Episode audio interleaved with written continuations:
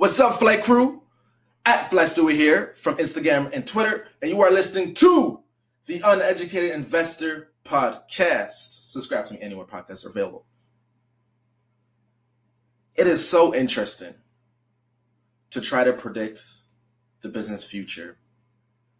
And one company has my eye over everything. You see, recently I've been a big avid fan of YouTube. I've always watched YouTube. I probably watch YouTube more than I've watched cable for the past, oh, definitely more than I watch cable, more than I watch any sort of TV. YouTube is my TV. And it's like that for a lot of people. You have on demand content. And what also makes YouTube so great is the contributions it has from its creators. You see, what really pushed YouTube over the edge was the YouTube Partner Program, where they would display Google AdSense across your videos and they would let you, as a creator, partake in the profit of that. That created an, um, the foundations, the environment to create people who would dedicate their full time efforts into creating content and be rewarded for it very handsomely. Now it's very common for you to hear about million dollar YouTubers. But all in all, the trend and the narrative around YouTube for the past couple of years has been they don't treat their creators well. And while this can go on for a short term, it's very dangerous. You see, creators on YouTube are entrepreneurial minded in spirit. They're go getters, they're risk takers, they're outgoers. They've built something from scratch. They took the risk to actually put their business on YouTube and have that be their primary source of income.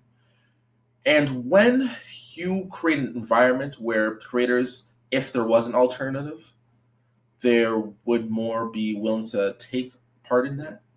You're creating a very dangerous, um, very basically a very dangerous um, set for these creators we've seen Facebook go very heavily in the video space, and there's been a few people. Um, I actually know someone, well, know of someone from Hamilton who got super, super, super, super famous from doing that, uh, just creating great video content on Facebook.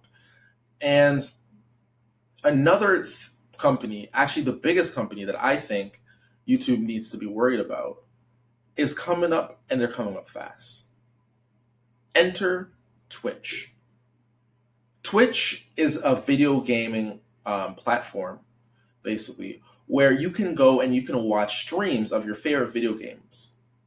What makes these streams so unique and powerful is that it's not only you get to see the gameplay, but you get to see the creator, the person playing the game, and they get to influence and you get a piece of their personality. You see, you feel like you're playing the game with them.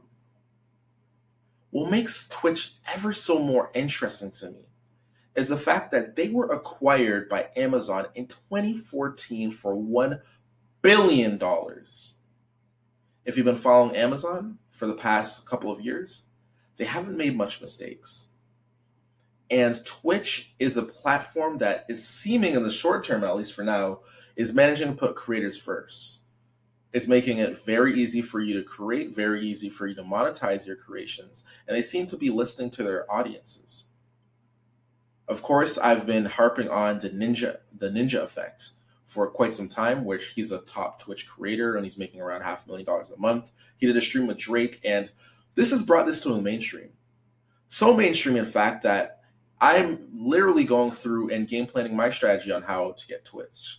I'm finding the different computer I want to buy, the desktop I want to get, and I'm seriously going to be a Twitch gamer. I've started, you know, already got my gamer tag, already got my Prime account. And the great thing about it was the fact that because I was already an Amazon Prime member, that Amazon Prime membership works for Twitch as well. I could not believe it. I the same membership got me a Twitch membership as well. Twitch memberships allow you to subscribe to your favorite Twitch person. Um, you can watch everyone for free, but you know, as a subscriber, you get a certain level of perks.